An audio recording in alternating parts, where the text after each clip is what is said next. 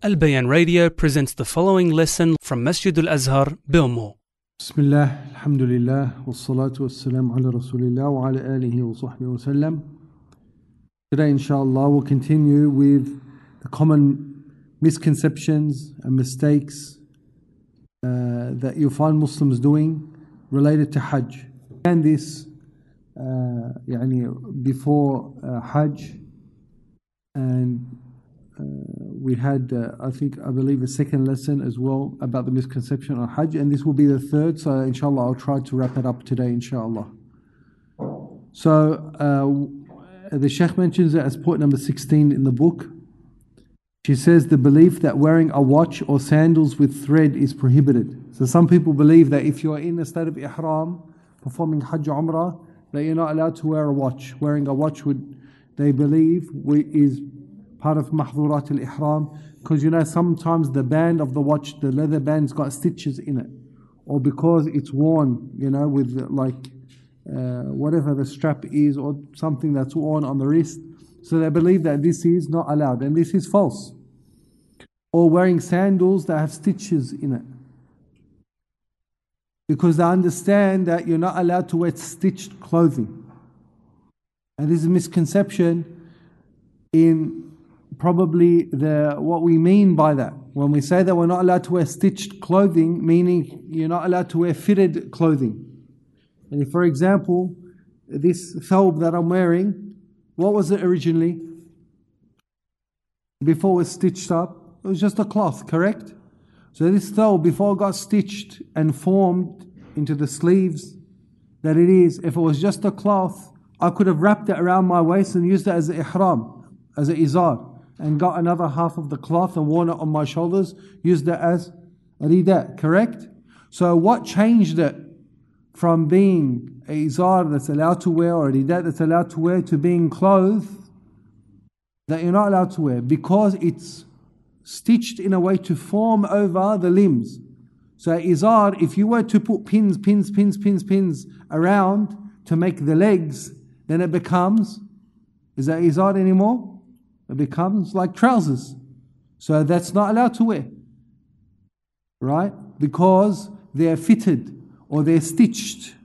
It's not the stitching that's haram, it's the that they form around the body. So the izar is something that's just wrapped around the waist, and the rida is something that's just thrown over the shoulders. Now, some people that don't like the izar, the, the rida thrown over the shoulders, because it annoys them, it slips off and so on. So they'll come and get pins, pins, pins, pins, pins, and they'll pin it over their arms and along their sides, and now it fits good. Is that allowed or not allowed? Not allowed. Why? Because now it's become fitted. So I didn't stitch it with, with thread, but I put pin, pin, pin, pin, pin. Okay, so the issue isn't the stitching, but why they say stitching, because stitching is usually the way in which cloth becomes clothes. Okay? So how about the sandals? You know, sandals that's got stitches in them. So what do we do? They know you can't wear sandals that have stitches in them. You're not allowed to wear stitched. No, this is not, not what's meant by it. They said you have to buy sandals, you know, the plastic molded sandals. I said, do you think during the time of the Prophet ﷺ, they had plastic molded sandals that they would wear? What sandals do you think they were wearing? Leather sandals. How did they keep, how did they hold the sandal together? With thread, with stitches. So that's not what makes a sandal uh, forbidden. What is meant by, because what's the difference between what you're not allowed to wear when instead of ihram is shoes, a na'al. So what's the difference between a sandal and a shoe? All right, because the shoe is enclosed. Okay, sometimes you got sandals that are closed from the front and open from the back. Correct? And sometimes you have sandals that have a strap around the back but open from the toes. These are what? Sandals. But if it's enclosed from the front and closed from the back, they've become shoes. So if you have a sandal that is enclosed from the front and closed from the back, this is now a shoe. So no, it's a sandal. You know, it's uh, Colorado. It doesn't matter. If it's enclosed from the front and closed from the back, it becomes a shoe. But if it's open from one or both sides, then that's allowed. Doesn't matter how the sandal is uh, held together. If it's held together with stitches, it doesn't make it haram. But some people think, oh, there's stitches on your sandal, it's haram. This is a misconception.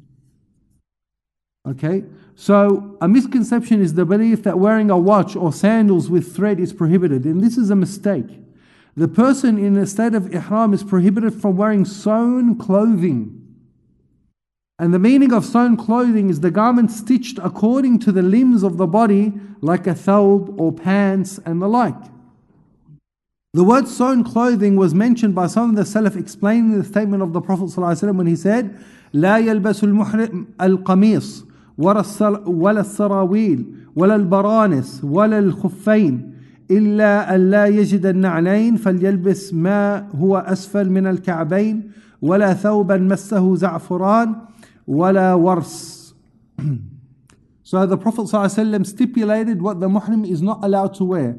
The Prophet ﷺ, he said, a, a muhrim, a person in a state of ihram, when performing the rituals of Hajj or Umrah, should not wear shirts, al-qamis. So a shirt, as we said, is a cloth that has been sewn to fit around the arms. That becomes a shirt. Uh, wala as sarawil. Sarawil are the trousers or the pants. And as well, same thing. If you got the izar, which is a cloth wrapped around your waist, that then you put so many pins or stitches, and you now you form around the legs, they become they become trousers.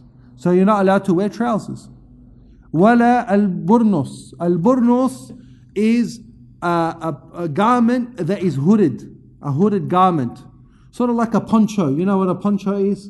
Like that. Doesn't it sort of look like a rida? It's just a cloth worn on the shoulders, but it's got a hood. You're not allowed to wear that because يعني it, it's sort of fitted because the poncho is if you, if you've seen a poncho it's it's sewn in the front and it's fitted and it fits over the head as well ولا الخفين you can't wear خفين what's خفين الخفين usually we say khuf is socks or leather socks or shoes okay you're not allowed to wear الخفين إلا أن لا يجد النعلين فليلبس ما هو أسفل من الكعبين except if he uh, can't uh, can't find sandals except if he can't find sandals then he's allowed to wear these leather socks or cotton socks or shoes but they must be below the ankles and this is proof against those who say that you're allowed to wipe on socks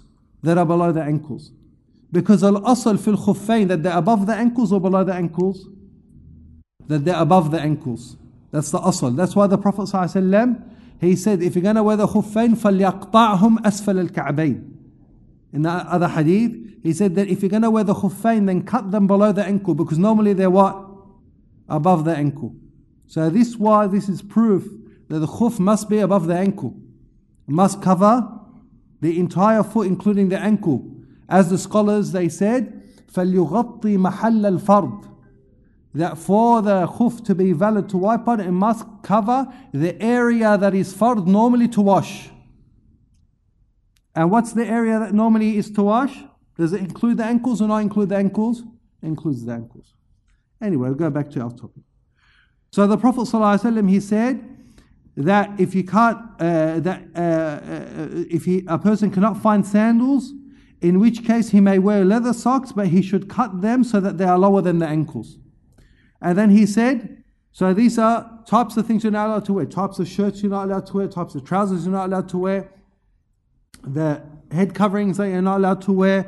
Uh, you can't wear uh, uh, uh socks or leather socks or shoes. You must wear sandals. And uh, you should not wear clothing that has been dyed with saffron or wars. So what's saffron? Saffron is that uh, plant that makes things either they use it in to dye cloth or sometimes they use it in food and when you put it with the rice it makes the rice what orangish yellow and when you put it with the cloth it makes the, the, the cloth orangish yellow who wears orange yellow cloth and wraps them around them and wears them huh the Buddhist monks and the Hindus and things like that. You've seen them, they wear red and orange and yellow. This is not allowed for the Muslim to wear. Okay? because it then it looks like uh, imitates the, the disbelievers, and this was actually this is actually a, a, a clothing of pride as well, because it's very expensive type of clothing. Anyway, thus it is permissible for the person in a state of ihram to wear sandals as they are. So allowed to wear sandals as they are. As for watches and the like, the person can avoid wearing them to be on the safe side based on the uh, statement of Ibn Umar لا تعقد عليك شيئا don't attach uh, yourself to anything يعني don't wrap anything on yourself don't have anything attached to yourself so you can do that but to say that it is against the ihram this is not correct so it is not against ihram to wear a watch or to wear sandals that have stitching on the sandals because this is a misconception of a misunderstanding of the mahdurat al-ihram, the prohibitions of ihram. Type. The next thing that you find is a misconception or an incorrect practice that Muslims do in regards to Hajj is using musical instruments during Hajj and outside of Hajj. Now, this might sound a bit strange. But he said it is not permissible to utilize musical musicians and musical instruments. The proof for this was mentioned in the section on fasting. Okay, so some people during the Hajj to show their happiness and celebration, they'll use musical instruments to sing praises and things like that. This is not allowed. Sometimes they will have these to re, to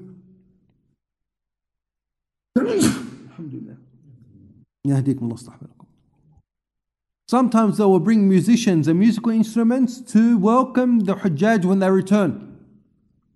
This is well not allowed. Because the, the use of these musical instruments, especially the fiblin types, and even those that may be permissible, like the duf, but they are used in specific circumstances, like Eid and weddings and so on. Okay, the next point, which is point 18, stoning the jamarat before the appropriate time. So some people that want to beat the crowd, so they'll go to the Jamarat before the appropriate time. The Hajj has a specific time. So for the Hajj, there's miqat zamani and miqat waqti. It has an appointed place that you must do the Hajj and an appointed time that you must do the Hajj. You can't do the Hajj now. Well, I go to Hajj now, you have first, first class, first row seats. But would it be valid if you did all the rituals of Hajj now? It won't be valid. It has a specific time. And the rituals have a specific time. You can't go to Arafah the day before, the day after. Won't, even one day, even one hour outside the time won't be valid. So everything's got a specific time. So if you do something outside of the specific time, then this is uh, incorrect. If the person stones the Jamarat before the appropriate time, it does not count, and they must return and stone at the appropriate time. The time for stoning the Jamarat is the day of sacrifice. Okay? Yawm al-Nahr. For the entire day or during the night of Eid, yani at the end of the night for those left for those who left Muzdalifah at the end of the night. Also, this can be done during the days of Mina after the sun has passed its zenith. This has been affirmed in Sahih Bukhari from the hadith of Ibn Umar, who said, كنا نتحين فإذا زالت الشمس رمينا. He said, We used to wait until the sun passed the meridian, then we stoned the Jamarat. So that means, why did they wait? Okay, because to stone before the sun passes the zenith, before Adhan al Dhuhr, is, is not valid. So they would wait. Because the valid time to do the stoning is after Adhan al Dhuhr. And likewise, stoning, you can't stone before you know, the day of Eid. Okay? نعم جابر رضي الله عنه he said رأيت رسول الله صلى الله عليه وسلم يرمي الجمرة ضحى يوم النحر so the Prophet صلى الله عليه وسلم stoned uh, the jamarat on the day of Eid in the early morning of Duha time ورمى بعد ذلك بعد زوال الشمس so that's for the, the, the rami of يوم النحر as for the days of Tashriq then the three days after يوم النحر then there, the stoning is to be done after Dhuhr after the sun passes the meridian, yeah, the whole time. But point number 19, another misconception or wrong practice that people do that's baseless is that they wash the stones of Jamarat. They wash the stones of Jamarat. And there is no evidence or virtue for this. And this is a mistake because the stones are not impure. They go and they wash them. Why are you washing them for? They're not impure. Nor is washing them going to make it more virtuous. There's no evidence of this. And it is not a condition that they be pure. They say just in case a dog urinated on a yani, uh, uh, the, the asal of everything is that it's pure until proven non pure. So you can't just imagine maybe this, maybe that, I'll wash it just in case. No. The Messenger of Allah وسلم, threw the stones without washing them. And in the Messenger of Allah, we have an excellent example. Al Muwaffaq rahimahullah, he said, as being narrated from Ahmad, that this washing of the stones is not recommended and it, and it has not reached us that this was done by the Prophet. ﷺ. And this position is correct. It is likewise the position of Ata, Malik, and many of the scholars. The Prophet ﷺ collected stones as he rode upon his camel and he held them in his hand and he did not wash them, nor did he order anyone to wash them. Washing the stones has no required significance. If the person throws stones which are impure, it suffices because it is a pebble. Okay, so let's say worst case scenario, there is najasa on them and he didn't know, and he threw them. It doesn't affect because the يعني it, it, it's just the pebble. The significance is the pebble. It's not an issue that you need tahara or uh, or otherwise to make the stoning valid. So it's important, like with all of our acts of worship, to follow the guidance of the Prophet ﷺ and not try to do things even beyond what the Prophet ﷺ did, believing that there's going to be some sort of virtue or believing we're doing it in a better way or whatever. And because this puts extra burden on a person that Allah has not, you know, uh, burdened you with. Now, point number 20 women crowding with the men at the black stone. This is as well a, a, a wrong practice. Even the fact of the men crowding is wrong. And especially for women to put themselves among the men when they are crowding, when they shouldn't be crowding, even them themselves, is worse because they are exposing themselves to uh, uh, being uh, touching men and men touching them in a, uh, yani, inadvertently, obviously unintentionally, and it, it leads to disastrous things. I've witnessed myself women having their clothing ripped from them and their hijab ripped from them because of the intense crowding and because they're stuck between people and they pull themselves out and their hijab comes off and she's screaming in front of the Kaaba without hijab. Why would someone put themselves in such a position? Even for the men, we don't recommend them and we discourage them from crowding. You know? So, how, how about for the women? Uh, and then someone will say, well, the men shouldn't be there, let them make space for the women. Try to get them out if you can. I'd wish we can do that. And Aslan, they're supposed to have a line, there's actually technically a line for the men and a line for the women. And there's a guard hanging on the corner of the Kaaba and he's supposed to regulate it. But how much can he do? Sometimes he just gives up. And he just gets involved when it gets, you know, way out of hand. But, you know, so much he can do. And then people get upset. But, you know, at the end of the day, if we followed the recommendation of Rasulullah if the Prophet himself, when it was crowded, he didn't approach. Subhanallah. And if the Prophet when he came, he approached the Kaaba and he kissed the stone. Then the second tawaf he came, he couldn't kiss the stone, he just touched it with his hand. The third time he couldn't even do that, he reached with his stick. He touched the Kaaba, then he kissed his stick.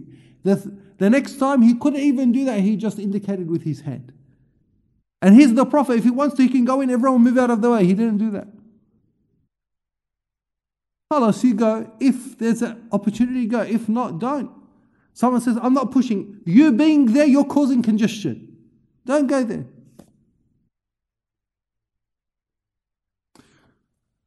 So the woman, the woman is a awrah. The woman, a woman especially should be protected. Shouldn't uh, be in a position where she's going to be يعني, squeezed against the men.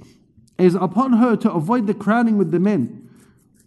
She must go towards that which will uh, she uh, must go towards that which will cause her to fall into sin and decrease her hajj or her obligations by crowding with the men and being a sight for them to look at. Kissing the black stone is not obligatory. For those who are able to do so with ease without crowding, then this is good. If not, it is uh, it is obligatory to avoid the crowding. pardon me, the Prophet ﷺ said to Ibn Umar, or said to Umar radiallahu anhu, Ya Umar, innaka rajulun qawiyyun la tuzahim ala al-hajar. The Prophet ﷺ said, Oh Umar, you are a strong man, do not crowd around the stone. Allahu Akbar. Some of our brothers, mashallah, they go, Sheikh, I'm not gonna, I'm not gonna push anyone. Akhi, because you're a huge guy, just you being there, you're gonna cause. So don't even go there. As the Prophet ﷺ said to Umar, don't even go there. He said, You're a big guy. Don't go there. He didn't tell him go, but don't push. No, don't even go there at all. Because you being your natural size being there is gonna you you just breathing, mashallah, pushes people out of the way. So this narration has been collected by Ahmad with some weakness in the chain of narration. Crowding which entails that which is forbidden in the legislation is prohibited. It's collected in Bukhari. She said, كانت عائشة رضي الله عنها تطوف حجرة حجرة من الرجال لا تخالطهم قالت امرأة انطلقي نستلم يا أم المؤمنين قالت انطلقي عنك انطلقي عنك وأبت Aisha radiallahu anha used to perform tawaf around the stone separately from the men. She would separate herself from the men anha and never mixed with them. Once a woman said to her, oh, Aisha, mother of the believers, let's go and touch the stone. Because why? She's Aisha. If oh, Aisha coming, everyone will make room for her. Did she do that? She didn't do that. Aisha responded to that woman, You go without me. And she refused to go. She didn't want any chance, even though she is Aisha, the mother of the believers. She didn't want any chance for her to be crowded with the men. This statement was disapproval from Aisha. And so every believing woman who takes Aisha radiallahu anha as her role model should do what Aisha anha did. And every man who takes Umar as his role model should do what Umar did. And every man who takes Rasul, and every Muslim, man and woman, who takes Rasulullah as his role model should do what Rasulullah did, and he would avoid the crowding when it was crowded. Alayhi salatu wasalam. Number 21, instructing others or entrusting others to throw the stones on your behalf without necessity. Some people, what they do, to make it easier for themselves so that they don't do the stoning every day, they entrust one person in the whole group to stone on the behalf of the whole group. So he takes your haram, uh, a semi trailer full of stones, and he stones on their behalf. And what he does, subhanAllah, very tricky. He goes before Maghrib on one day, he stones, and then he does a U turn and comes back, and it's after Maghrib now, and he stones for the next day as well. That's two in one. Even though it's valid, because uh, how far? Because the stoning is supposed to be done after Dhuhr, and he did it after Maghrib. And how much time is it from after Maghrib until Dhuhr of the next day? Because he said, because after Maghrib now we've entered the next day. Correct? Inshallah. Very smart. Right, So he said, I'm doing the stoning of the next day. But the next day is supposed to do it after Dhuhr. He said, Yeah, but some scholars said you can do it a bit earlier if there's too much people. A bit earlier, a bit until Maghrib. No. And this is why these fatwa that were given and they are very dangerous because they make people laxed. Even though technically they could be correct, but yani, you got to look at the circumstances. Do you fulfill the conditions of the necessity and the hardship that the, that the, the Shaykh who did give that fatwa fulfill?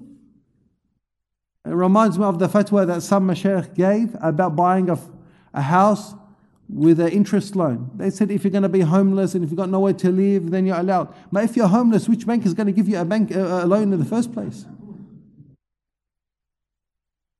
If you can't afford to pay rent, then how how's any bank going to give you a loan to buy a house anyway?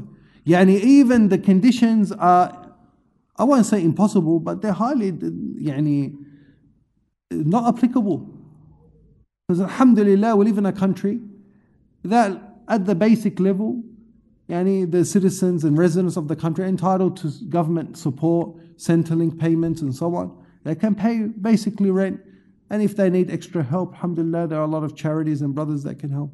But other than that, even if, let's say, you can't find a home, and let's say you be, do become homeless, they've got government housing and emergency housing. Even the government will pay for a hotel until you find a house. Alhamdulillah, there are laws that protect tenants, and even you can't be evicted out of your house until you have an alternate accommodation to go to. يعني the, the conditions that people, and then they go and they buy a house. They say because the Sheikh said if you can't, if you're going to be homeless, طيب, when you reach that situation, then, then you can talk about it. You're not going to reach that situation. So, so it's very important when, we, when some people take fatawa that the fatawa sometimes are based on conditions. Type, do you fulfill these, these conditions? Never going to be fulfilled. So this fatwa is never going to be fulfilled. Likewise, the fatwa to do with the stoning. They can stone before the time or after the time. Did, did that condition be fulfilled? Did you try to go from the beginning of the Dhuhr and you were waiting in the line and you couldn't do uh, stoning until after Maghrib? And then he, he said, SubhanAllah, the, the whole time from Dhuhr to, to Maghrib, I couldn't do the stoning. And, and then we can say maybe. But that didn't happen. Especially now, alhamdulillah, they've redeveloped the stoning, multiple levels, and, and, and and uh, organized that even in the time where the Hajj was in full capacity. Alhamdulillah. We never had any issue. Before, in the olden days, there used to be crowding and stampeding when the Jamarat was only two levels. But now, Alhamdulillah, situation is different. Anyway, so, uh, so this is a, a, a, a wrong practice that some people do to make the Hajj easier instead of them going to the Jamarat and doing stoning, they go and they entrust someone else. Why? No necessity. They just want to kick back in the hotel and let someone else do it for them. Uh, if there's a necessity, if a woman, old old person or a woman or whatever, it's hard for them to walk and walk back and they're tired and so on, then okay. But even that, we encourage them to push themselves because the Prophet ﷺ, he said about Hajj and Umrah that they're what? They're a form of sacrifice. They're a form of jihad for the women of this ummah. We have to push a little bit to walk. But if sometimes it's out of their abilities, too much hardship, no problem. Someone can stand on your behalf. But if there's no necessity, then this shouldn't be done. There is no problem with women and the weak entrusting others to throw stones on their behalf due to the crowding and harm that occurs. But if there is no crowding or harm, there is no excuse. A group of scholars said entrusting someone to throw the stones on another's behalf is permissible for supererogatory acts are allowed outright for those who have the ability or those who do not have the ability.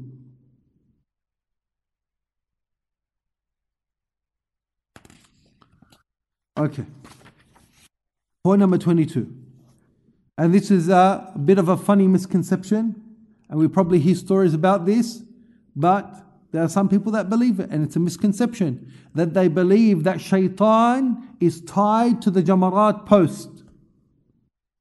And so when they throw the stones, they believe that they're throwing stones actually at the shaitan. So they throw the stones as hard as they can, and they get the biggest stones, and I want to cause so much injury to the shaitan. This is a misconception. So believing that shaitan is present where the stones are thrown at the jamarat. This is incorrect. These three places are places where the shaitan appeared to Prophet Ibrahim alayhi salam.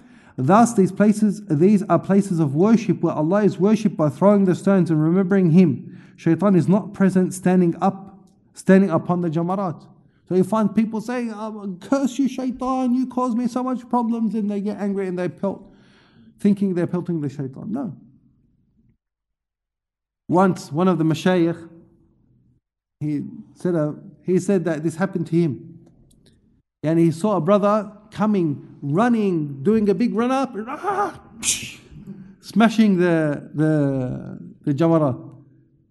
He said, and he has big, uh, a big stone. He said to him, he said to him, brother, and he was a non-Arab, so he's trying to communicate with him half sign language, half Arabic, half English. So he said, brother, you're not allowed to do this. It's a big stone. He said, because big stone for big shaitan. He said, no, no, no. There's no shaitan here. He said, ah, I know now. He said, what? He said, because you're friends with shaitan. You want to protect him. Get out of my way. Why is defending the shaitan? He's thinking, oh, you, you don't want me to hurt the shaitan? You're protecting him? So he pushed him out of the way and he said, what can he do? Anyway, a lot of funny stories like that. So, uh, point number 23. Inshallah, just three more points. Leaving Arafah before sunset and leaving Muzdalifah before half of the night. So some people, so the sunnah is that a person leaves Arafah after Maghrib and a person stays in Muzdalifah, spends the night in Muzdalifah. At least the majority of the night. So some scholars said that as long as you spend the majority of the night, then you've fulfilled spending the night in Muzdalifah. Some people leave, yani, get ready to leave and you know, uh, before Fajr, walk, walk towards the borders of Muzdalifah to get a head start, no problem. Okay, as long as a person spends the night in Muzdalifah, the majority of the night, at least until half of the night. But leaving before half of the night, then you haven't spent the night in Muzdalifah. Some people they just they say, "I'll walk through Muzdalifah." You have to walk through the Muzdalifah to, to get from Arafah to Mina. You have to walk through Muzdalifah. They said, "Khalas, this is my spending the night in Muzdalifah." This is, yani, unfortunately, taking some of the uh, shortcuts. طيب. As for remaining in Arafah until the, uh, the sun has set, this is obligatory. The Prophet ﷺ remained there until sunset and the yellow afterglow had diminished a little. The meaning of the hadith, uh, and this is the meaning of the hadith of Jabir. So why did the Prophet ﷺ and the Muslims hold back until sunset and they didn't flee from uh, uh, uh, from Arafah until after the sunset? Uh, right, and so even when they uh, when they would flee from from Arafah after sunset, this is called al ifada. You know what al ifada means? It's like a flood. So that when because when everyone would go all together, and the Prophet and everyone would be rushing and and and and uh, going quickly. So this is proof that the, the Muslim should leave Arafah after sunset and not before. Therefore, it is mandatory to leave to remain in Arafah, sorry, for a part of the night, even if it is just a small portion of it, based on the hadith of Urwa ibn Mudarris.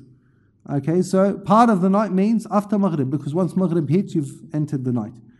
Whoever departs before sunset must offer a sacrifice as an atonement. Likewise, remaining and spending the night in Muzdalifah is obligatory. This was done by the Prophet ﷺ. He only gave an, allow- an allowance to the weak among them and the women and those with them as previously mentioned. Whoever does not remain in Muzdalifah until half of the night, pardon me, has abandoned an obligation. The Prophet ﷺ said, خُذُوا عَنِّي مَنَاسِكَكُمْ Take from me the rituals of Hajj. Point number 24 and the second last one. A misconception is fasting the day of Arafah for those standing on Arafah. So those who are performing Hajj, some of them they say, oh, it's the day of Arafah. The Prophet ﷺ said, if you fast the day of Arafah, all your previous sins will be forgiven. So they're in Hajj and they're fasting Arafah. This was not from the Sunnah of the Prophet ﷺ. This is a misconception. The Prophet ﷺ did not fast the day of Arafah while present at Arafah. It was narrated by Maymuna radiallahu anha, إن الناس شك, شكوا في الصيام في صيام رسول الله صلى الله عليه وسلم يوم عرفة فأرسلت إليه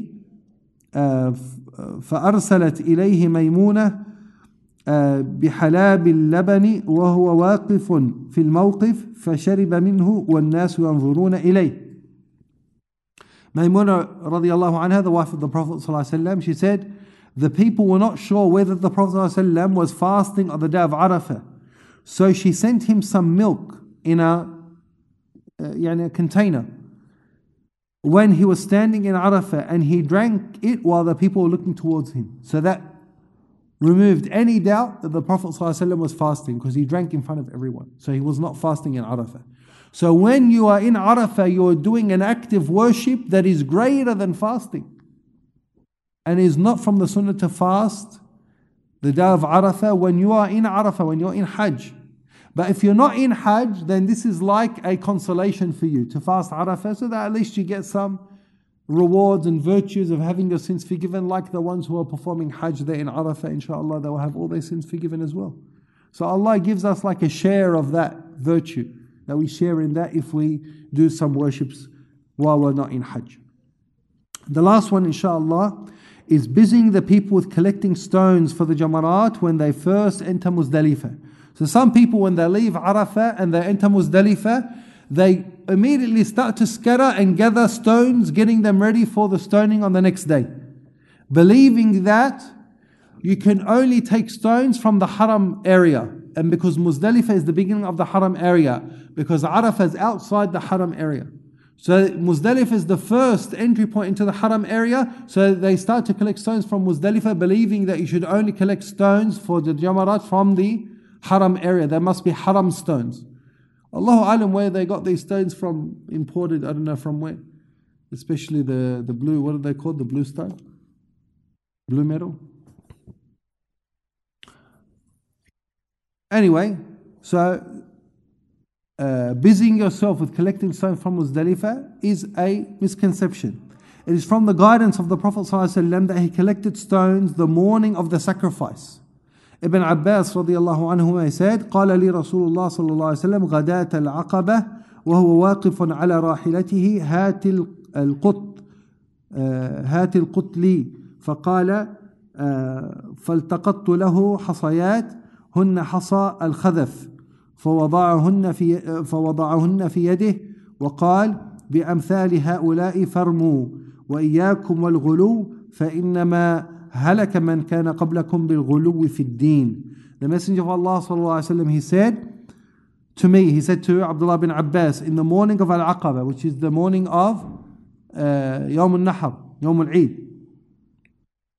while he was standing on top of his camel, and he was sitting on top of his, riding on top of his camel, he said, uh, come and pick up pebbles for me. So Abdullah bin Abbas went and picked up pebbles and he put them in the hand of Rasulullah Okay, so I came and picked up for him pebbles which were bigger than a chickpea.